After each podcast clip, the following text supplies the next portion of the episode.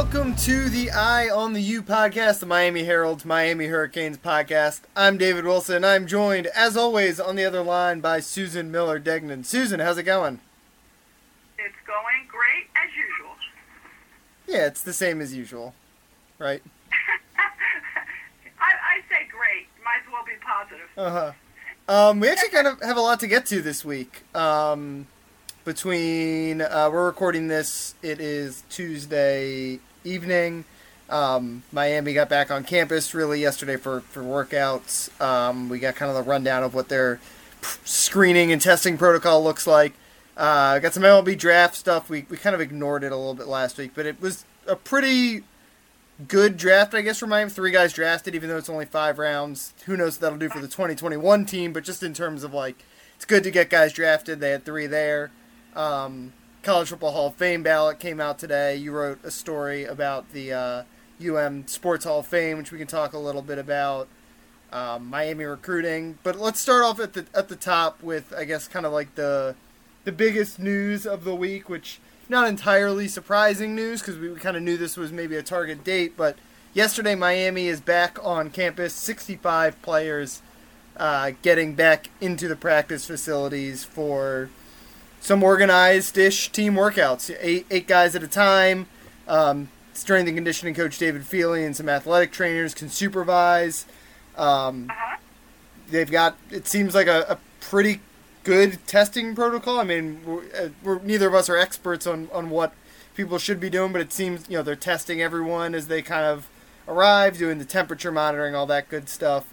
Um, but it's uh, I mean we've we've kind of been monitoring every one of these steps. It's just always like, oh, it's a step in the right direction. It's a step in the right direction, and this was definitely a step. This is uh, maybe the biggest step they've taken yet. Um, even more so than like getting some of the individual group workouts, non-team monitored stuff. Yeah. I mean, we like we we knew we already knew they were going to be starting, but um, you know, uh, it's it's nice that it's actually happened or it's happening, Mhm. and uh, and you, you know they did release all the information on testing and stuff. I don't think honestly that it was that specific what they said. I mean they they said they're going to have right baseline COVID nineteen testing. I'm not sure exactly what's baseline. I took that to mean like first time you show up, you get tested to make sure uh, you know you're not coming to Oh. campus with the with the right. uh, virus. yeah, or baseline to see, yeah, right. And then, but they don't really say how often they're going Right. to do it. Um, you know, daily symptom and temperature screening. Um, you know, uh, that's yeah, that's good. I, I it depends how often they test. You know. Yeah. um, and um, and what happens when someone actually gets sick if they do. Uh, but I, David, I, I still don't. I'll, I'll well, I'll be surprised if they let us know unless it's go, going to get out to the media and then they maybe they. You're saying they, how many positive tests they have or anything like that? Like how we found out UCF had three te- positive tests or whatever last week. Like you don't, you don't think we're gonna get that?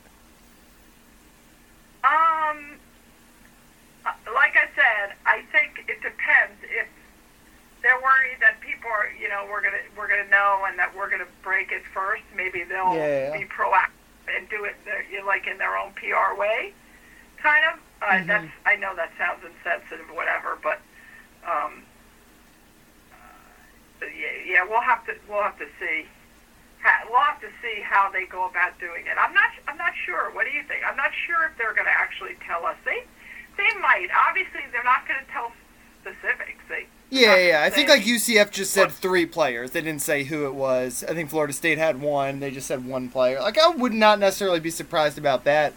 Um, if we, we kind of get that sort of info because I mean it's it's important info to know. It's like you know Yeah. it's it's important just because like I mean it's obviously on a way way way smaller scale than some of these things but if you think back to what a month or maybe a month and a half ago there was the whole controversy of um, the state wasn't kind of releasing the info of where you know what nursing homes had positive tests I mean it's just kind of the whole idea of you want to know where the the tests everyone wants to know where there are positive tests because you want to avoid an outbreak, and that's the idea. I mean, that's going to be the idea of, behind what college teams are doing. You know, they're not going to be in the same bubble the way that you know the NBA and NHL and, and MLS are sort of proposing. But you know, the key is always just to catch it before it spreads. Um, and Yeah, I- like like you're saying, it, the question is how often are they going to test? Because that's really the way you catch it before it spreads. Um, Yeah. But I yeah, I mean, just transparency is a, is a big way to make sure you catch it before it spreads too. Actually, as I think about it, I think they will say it because you know what? We're going to find out. Mm-hmm. We're going to find out. We have sources. We're, Yeah. we're going to find out. And better that they should just let us know. Yeah. so, And again, Um, like you know, I don't want to downplay the the seriousness of the virus, obviously, but for that age group, it's not. It has not been life threat any more life threatening than a lot of other you know sicknesses you might get. Like it's not. It's not like it's a. It's not like when when someone gets it, they're they're in serious, grave medical. You know they might be, but but the odds are that they're not going to be. It's not a necessarily a serious Right. medical issue. It's the issue is Yeah. is it going to spread to the whole team? That that's really the concern that all these teams are Yeah, having. Yeah, I, I would have to agree with that. Yeah, although there's there have been plenty of um, Yeah, obviously it's you know it could happen. and even in late twenties who Mhm. died. These guys are supposed to be in good shape, but you know there's a lot of people in fantastic shape. The thing they have on their side is youth. You Yeah. know? You know, it's sad, and, and it's really the concern is, uh, do you get it, and do you have an underlying medical condition you don't not, you might not know about, like, especially kids that young, you don't know, you know, you're not, you don't know if a, a medical concern can pop up that you have no idea about, um, and you don't find out about until you're older. Like that, that's that's always I think the biggest concern. But again, like I said, these college teams, I don't think, you know, there's the I don't know what the mortality rate is for people in their 20s, but it's obviously very low.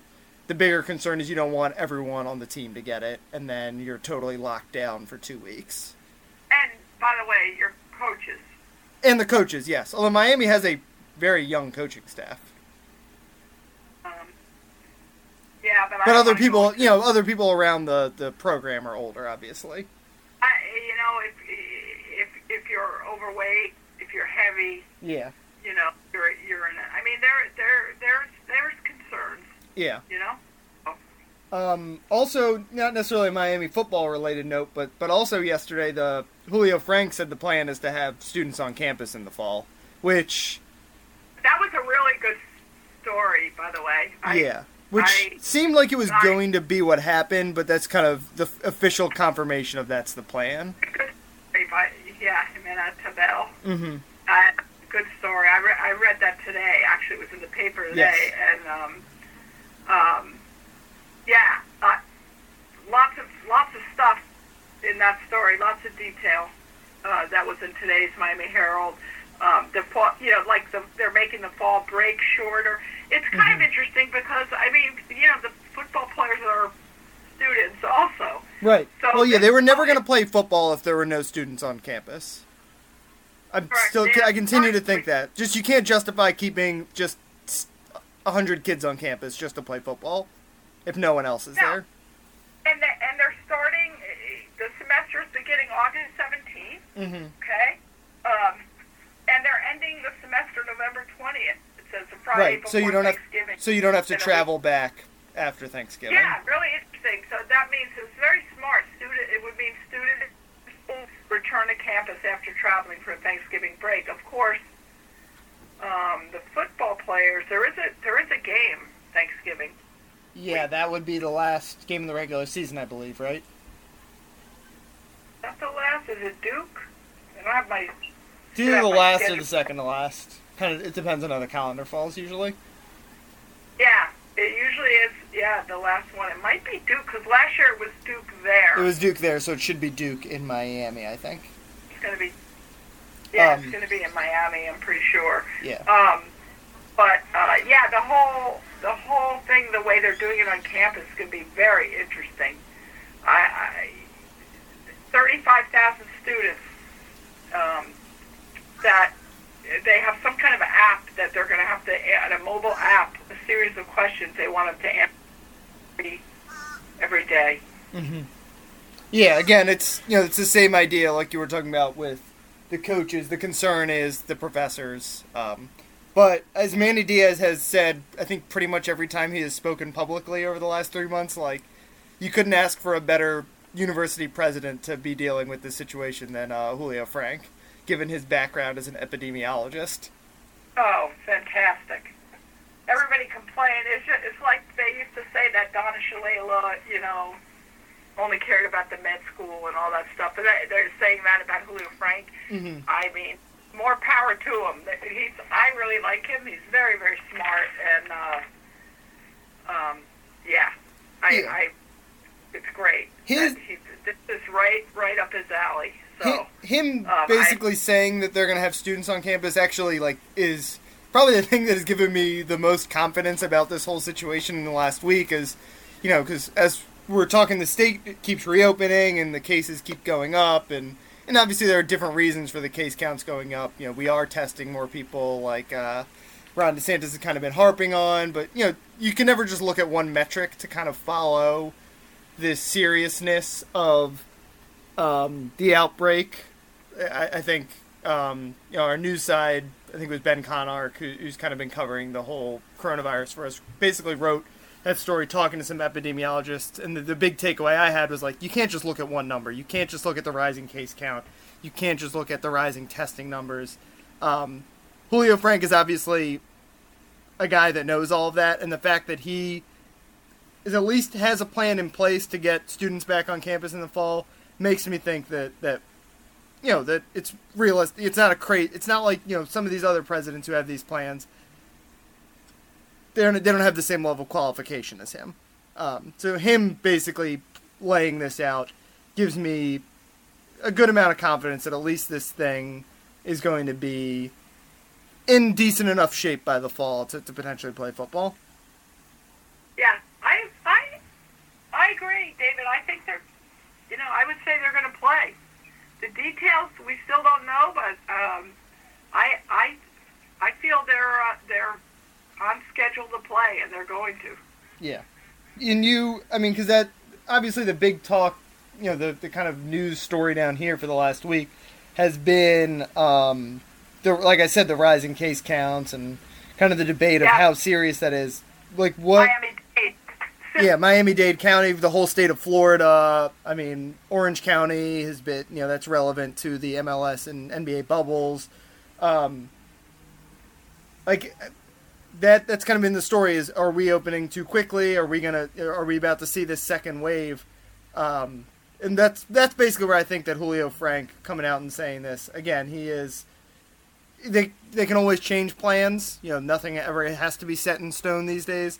But um, it gives me, you know, he's a guy that obviously knows what he's talking about, and and he's got his reasons, obviously, you know, financial reasons to want to open the university, but um, you know, he's gonna be more cautious than I think than your typical school president, um, and it just gives me a little bit more, you know, the, for the last week I was I was sort of had fallen back to being maybe concerned about whether we were going to get a season or anything like that, but but this just kind of pushes it back toward confidence. Even if it's not, even if I'm not where I was three weeks ago, I'm I'm feeling better than I was like three days ago. Yeah, oh, I am. Yeah, I'm definitely feeling better. I think though it's a lot of it is because they're actually back. Yeah, that's true too. They're back working out, you know. So it seems like it seems reality. I just don't. I just think uh, a lot of this has to do with with us, with people out out there, and I know there are a lot of people who. I mean, I you know, I I was around Miami Dade. I live in Broward, but I was in Miami Dade. Uh, it was in Miami Beach yesterday and hmm the day before, and there are there are people, a lot of people wearing masks, and there are a lot of people that are not. And um, when they go into shops, you know, a coffee shop or a, you know, I was around Lincoln Road and Lincoln Mall, then they have to put it on and Yeah.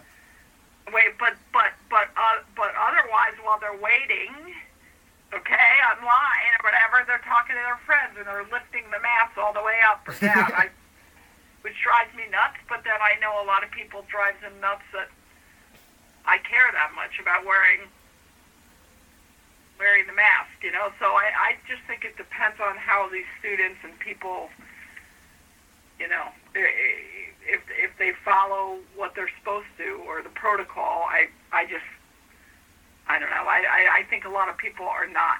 That's just my opinion. Yeah, well, I'll, I'll say this. I would on Sunday I was out uh, at Homestead because we had our first sporting event down in South uh-huh. Florida since the coronavirus pandemic, and you know it was weird. There, there were a thousand fan. First of all, it lightninged all day, so the the crowd was really small by the end of the day. But you know there were a thousand people in those those bleachers, which I think seat usually about fifty thousand.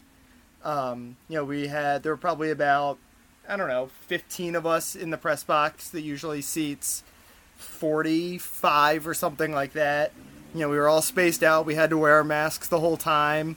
Um, it was probably like the longest, definitely the longest consecutive time I've I'd gone like wearing a mask. You know, doing it for ten hours straight or whatever it was that I was out there. Um, and you know, it's it's annoying, but you get used to it, and I think that's just gonna be. You know, people are gonna get used to it. I know people don't like wearing them. I know you know people don't like don't want to see like governments mandate it, but I think you know it's gonna be the path to being able to reopen these things where you want a lot of people in one place. These individual leagues, these individual schools, these individual businesses, they're going to require it because it's how you're going to be able to reopen. So people just got to get used to it. Line, if people don't want to do it, whether it's mandated or not, they're going to pull them down below yeah. their chin or whatever. They're not gonna, no one's going to arrest them. Yeah. So it's just a matter of how much people chip in. Yeah, I mean, according to Miami's protocol, they're requiring everyone to have masks on. I mean, who knows? Like, I don't know if that applies like when they're lifting or whatever. But you know, when they're just walking around on campus, walk. You know, we saw the University of Miami like tweeted out a couple pictures of I think like it was DJ Ivey and Amari Carter walk onto campus. They had masks oh, yeah. on. Like, that's how they're going to be able to get this done. Like, there there are ways to get it done. It's not. It's going to be weird. It's not going to be ideal, but. Um, you know there are ways there are ways to make something happen this fall. They're not going to play with masks on. No, they're right? not. So, yeah. But but you you got to do it as long as you can, right? Like it's better to better to do it for some of the day than than for none of the day. All right, uh, we got a kind of a bunch of different topics we can hit on to wrap up here. Um, let's start with baseball though, because we kind of ignored it last week.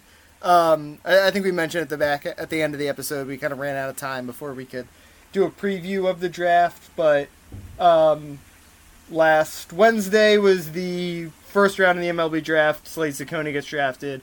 Then the next day, um, Chris McMahon and Freddie Zamora get drafted on the second day. Uh, Monday, Brian Van Belle signs with the Red Sox as an undrafted free agent. Um. Tyler Keysor signed, I think, with the Reds t- earlier today. Uh, another one of the senior pitchers. Um, all in all, like a good draft for Miami, just in like terms of like, hey, it's great they had three guys drafted in this five round draft. They might have been the most or, or second most.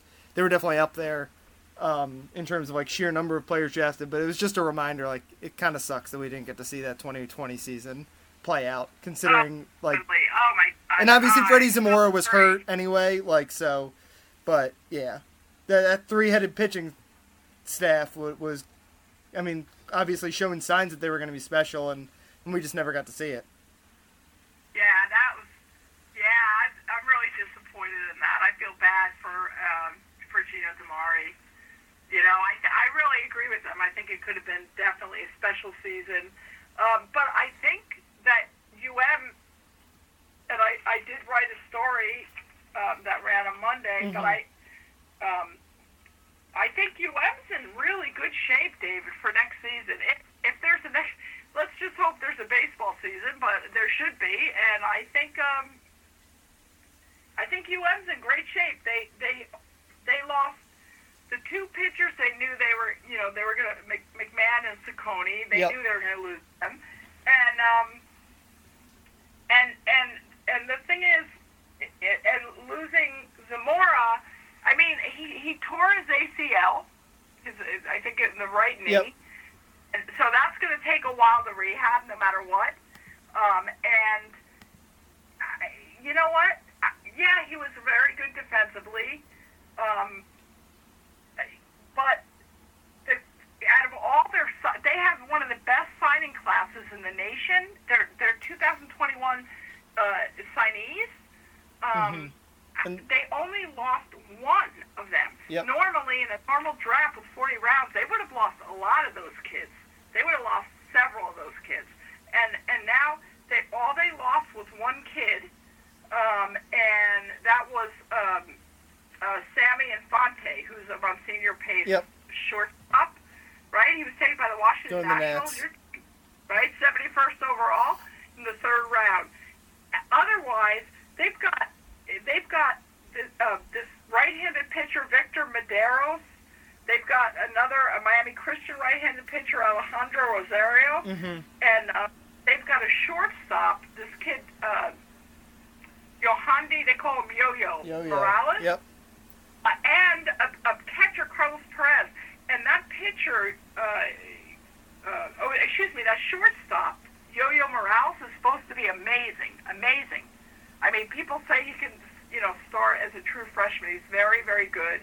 Um, and in a way, I, it, it's it's it's fine that you know they UM lost his, their shortstop because they they have more than one really good shortstop now, and uh, this the the catcher is supposed to be one of the best defensive players catchers in the nation um, that they're getting the new kid, and they've got some really good pitchers coming in. So, and I know they lost Mandel, who was their ace, and that's that's big, I think. Yeah, the, the pitching staff is what, like, that's what, when you look back, you're like, that was the missed opportunity, right? This three headed monster of a pitching staff doesn't come along. I, I, I mean, it had to be. There are not very many ti teams that have two pitchers get drafted in the first, like, 40 picks or whatever. And then the best pitcher of the three is, isn't even one, one of those two guys. Like, it was a potentially all time great pitching staff that we just, you know, didn't get to see a lot of. that's true, but we see that happens a lot at UM.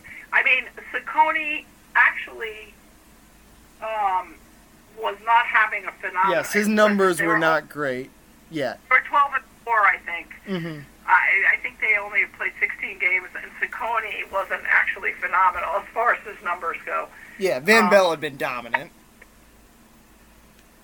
Yeah, I. I mean, I think I think they're going to be really good. I think they're going to have a really good infield, a really good outfield. They're going to have everything. Their uh, their signing class was rated as high as number two in the nation. Yeah, And think about it. Think about it. They only lost one kid off that Yeah. signing class. yeah, yeah. Their So bat, their bats are gonna be really good. Terrell coming back, obviously, also like.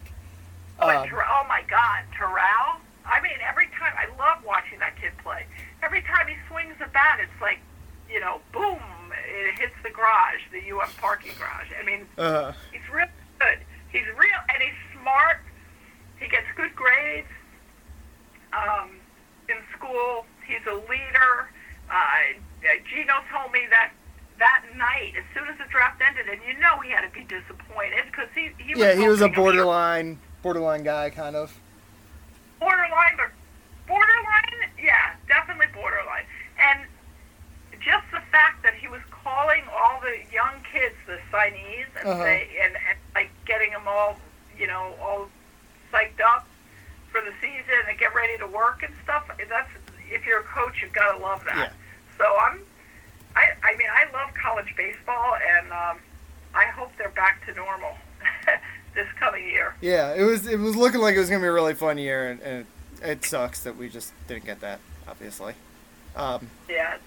all right. Especially UM, UM's had some hard, fallen on hard times the last Yeah, few yeah. years, but they're they're coming back. hmm Um, all right, next up on my list, uh, Ken Dorsey makes the College Football Hall of Fame ballot. Ray Lewis and Dan Morgan also on the list of I think 78 players, which was announced uh, this morning. Uh, Ray Lewis and, and Dan Morgan have been on the ballot for a couple years.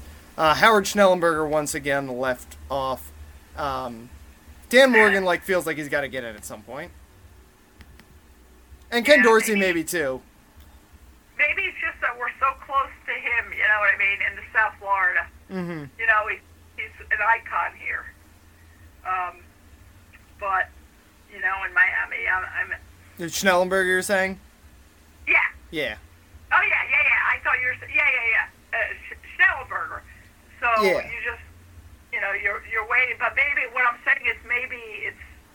We're being more myopic or something. Maybe it's more because he's so important to to our South Florida sports history for University of Miami. And Well, stuff. yeah, it's like I think a lot of people down here, like when you see people kind of write the case or make the case for Schnellenberger, it's always mentioned that he like founded FAU football, pretty much. But like, I don't know if on a national scale people care about that.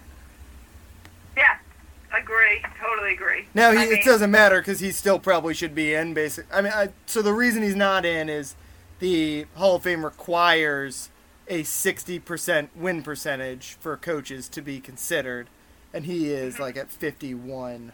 Um, so they would have to make an exception for him, and I don't believe they have ever made an exception since they instituted that rule in the '90s. There's a, there's quite a few guys who have a winning percentage worse than sixty percent, but they were all inducted before that threshold was put in place. Um, but again, I mean, he's the architect of arguably the most important dynasty of the 20th century, right? Yeah. Um, yeah, absolutely, absolutely, no doubt. And he was kind of, uh, you know, he helped helped open the book or whatever. Um, but yeah, the 51.1 career winning percentage, I guess that's going to hurt him. It's going to hurt among. I mean, it's it's just not South Florida people voting or whatever. Right. I, you know, I vote for that, but um, uh, I think actually they have a, a ton of voters. Um, Yeah, it's like 12,000 people vote. personally, um, I I mean, I think that Dan Morgan, like without a doubt. Yeah, he feels like he's got to get in at some point. I I mean, but I, what a great guy, and he's just um, so he was so important to that program, and um, I, he he he just, I mean, he did everything at UM. I mean, and and nationally too. Uh, so uh, I mean, he, he he won the Butkus in one year. He won the Butkus, the Bednarik, and what was the third one? He won three major trophies. The Uh, Butkus, the Bednarik, and the Nagurski. Yeah, and the Butkus. Yeah. Yeah. I went to that Butkus ceremony. That was pretty cool. hmm Um, but the, he was so dominant, David. Oh my God, he was so dominant. He was he totally played injured all the time, all the time. He played with you know broken fingers and every everything you can imagine. Every appendage was like wounded, and that guy was so good and and such a nice guy. Um, yeah, I mean, I'm, I'm a big Dan Morgan fan. Um, and uh, you know, and he played at a time, you know, he didn't get to. It was 2000 when he won all those major awards, right? First team All American, everything, and he never got to, um, you know, win the title. I think Right. 97 he came in yeah and was his first year and he was the cla- he was the class that came in that wanted to get them back hmm you know they were it, they were had scholarship reductions and sanctions with the NCAA and um yeah I, I like I think he needs to be in that UM Ring of Honor I've written stories on that I don't know how he's not in the Ring of Honor how Yeah. how is that All-time leader know- in tackles. of- like you're saying that that that? all-time leader in tackles at the school. Um, Oh, yeah. Like you're saying that that three trophy sweep. I think he's still the only guy to do that. He was definitely the first. I, and he was at least the first. Yeah, he was definitely the first. one, but um, also, you know, lots of times I, I know that I guess Ray Lewis is up for it, and I know that guys that are great, great players in the pros, and they're of course, of course, Ray Lewis was, you know, outstanding at UM, but Yeah. sometimes guys are better in the pros, let's say. But because they're Hall of Famers or whatever in the pros, people think automatically they should be in college too, and it's not always it's not always that way. hmm Yeah, and more. It's not even like Morgan was like nothing in the pros. Like he was an All Pro. he just had a short career because of injuries. So like He was. Yeah, yeah, I don't know. He was injured. He was just injured. I'm gonna like be defensive of him. He was just always and I think in the pros too. you yeah, know? he only lasted like six or seven years because of injuries. And I, and I think it was. If I, rec- I know his first round. I think he was like 14th overall. I mean, he was picked Uh, very yeah, high. 11th. Yeah. Oh. Yeah, so he should. I, I think he'll get in at some point. Ken Dorsey's the other new guy on the ballot this year, and he's another guy. Like, it's kind of weird. It's interesting because, like, he is definitely not, like, the face of those 2000, early 2000s teams. Like, you obviously think of all the great defensive players they had. You think of, you know, the wide receivers, obviously Andre Johnson, Reggie Wayne. You think of the running backs, Clinton Portis, Willis McGahee. But he was the two-time Heisman finalist. He was the All-American quarterback. Um, It was in that that he was a finalist. Like I, I like those. I also went to those Heisman Trophy ceremonies and stuff. We we knew he we kind of we knew knew he wasn't going to win the Yeah, Heisman. yeah, yeah. Pretty, I it's just that um, if you like, I if you covered the team then. You know, like I did, I was so embroidered, like in the center of that team. Mhm. And Dorsey was the, he was the like, what's the word? The the, the nerve center yeah.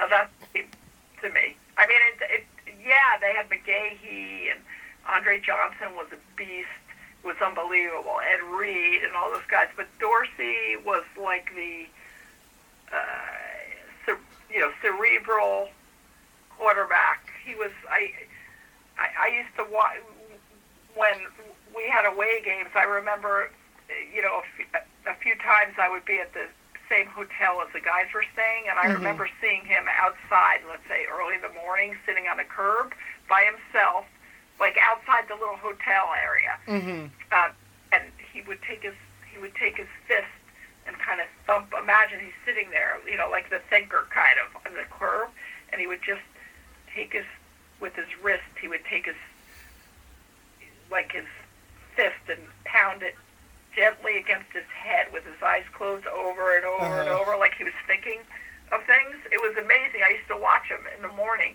He was so cerebral, and maybe he wasn't the best in the world as far as obviously the pros and stuff like that, but he was such a great college quarterback. Really, he Yeah. was smart, and all he did was deliver the ball to where it needed to go. You know, Yeah. screen passes and short little passes, and he he was a great leader.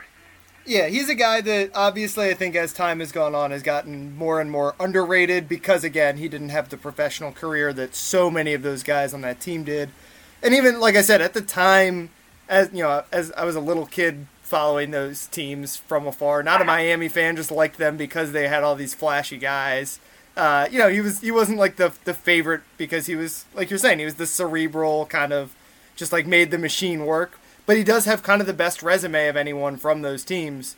You know, again, as a two-time Heisman finalist, as a first-team All-American, he won the Maxwell Award one year as the the best offensive player in the country. Like his resume, you know, the numbers don't necessarily pop, although they do. In you know, when they don't pop when you compare it to modern day stat lines, but he has the best resume of anyone from those teams when you look at the awards. Um, and you know he is still, I think, second all time in passing yards at Miami behind Brad Kaaya, all time leader in touchdown passes. He's the winningest quarterback in program history, um, and he, he's another guy that just looking at the resume, a blind resume test. He's a guy who should be in the Hall of Fame also.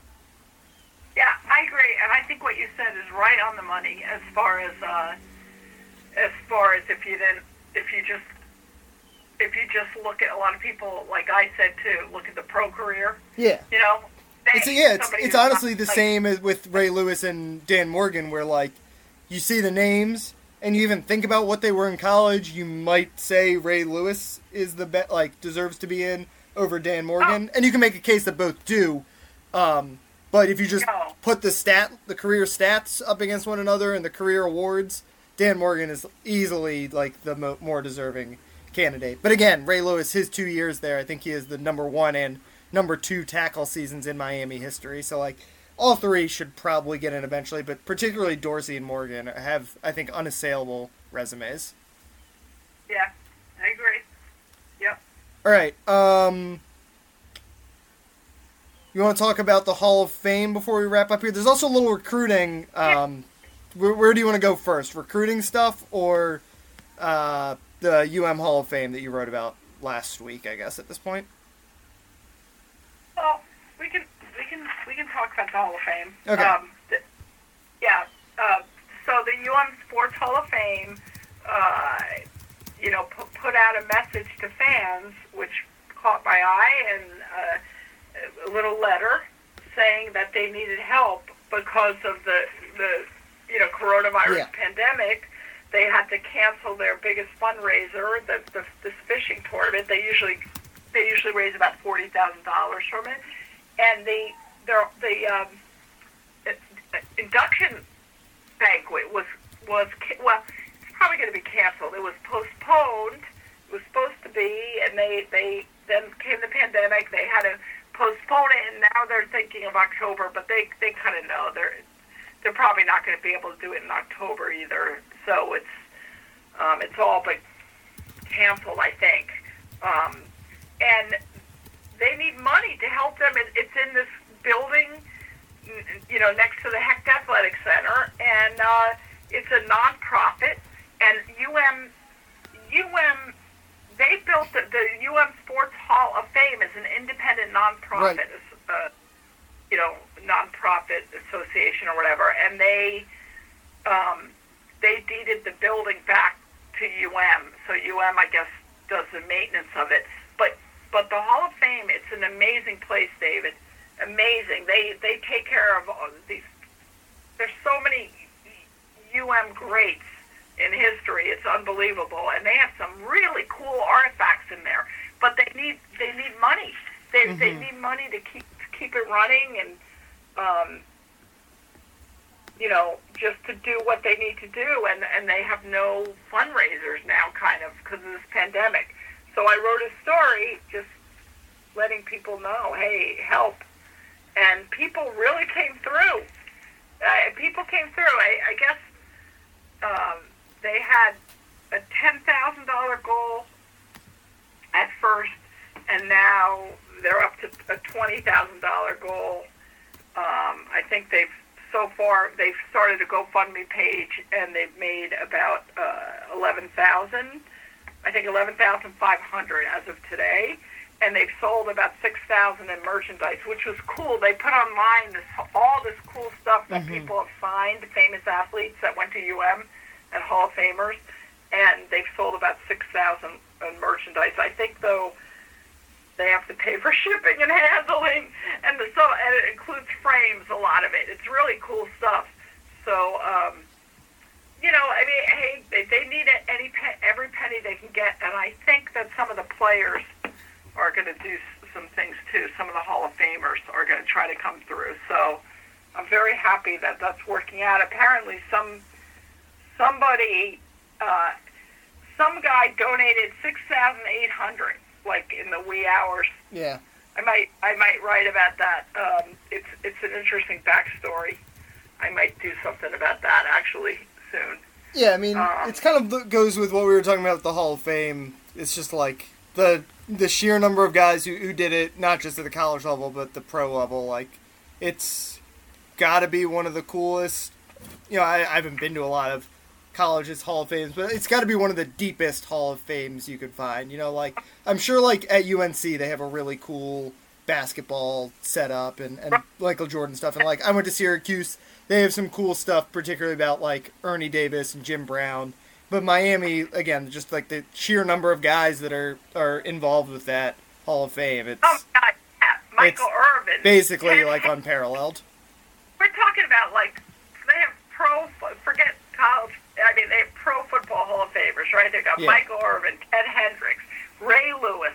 I mean, they, it, it goes on and on. How about diving? Greg Louganis, um, Ryan Braun in baseball, Rick Barry Mhm. in basketball, um, Lauryn Williams, Olympians galore, track and field, and Gardnar Mulloy, one of the all-time great tennis players. It's just a really cool place. So I'm happy people are coming through and and and you know donating a little bit of money and and and getting some cool memorabilia. All right, um, I think we can wrap things up there. Uh, maybe we'll, we'll touch on we'll do recruiting next week if it's a little quieter because it's there's been a lot of good news for Miami on that front. Uh, they got Romello Brinson from Miami Northwestern over the weekend committed. Uh, yeah, good receivers, huh? Really, yeah, they got two really good receivers in the last two weeks. Um, they've got four kids from Northwestern committed. Uh, all the the rage the, today is uh, they're all trying to flip this Jake Garcia quarterback from USC. Um, I saw right. So they're having fun, like you know. Right.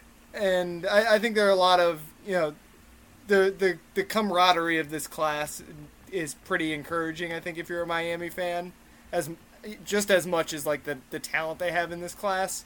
Um, maybe we'll talk more about that next week. Uh, let's see how this uh, Jake Garcia thing maybe develops, and you know, it seems like there's stuff changing on the recruiting trail pretty much every day. So, um, let's do that next week if it's a little quieter.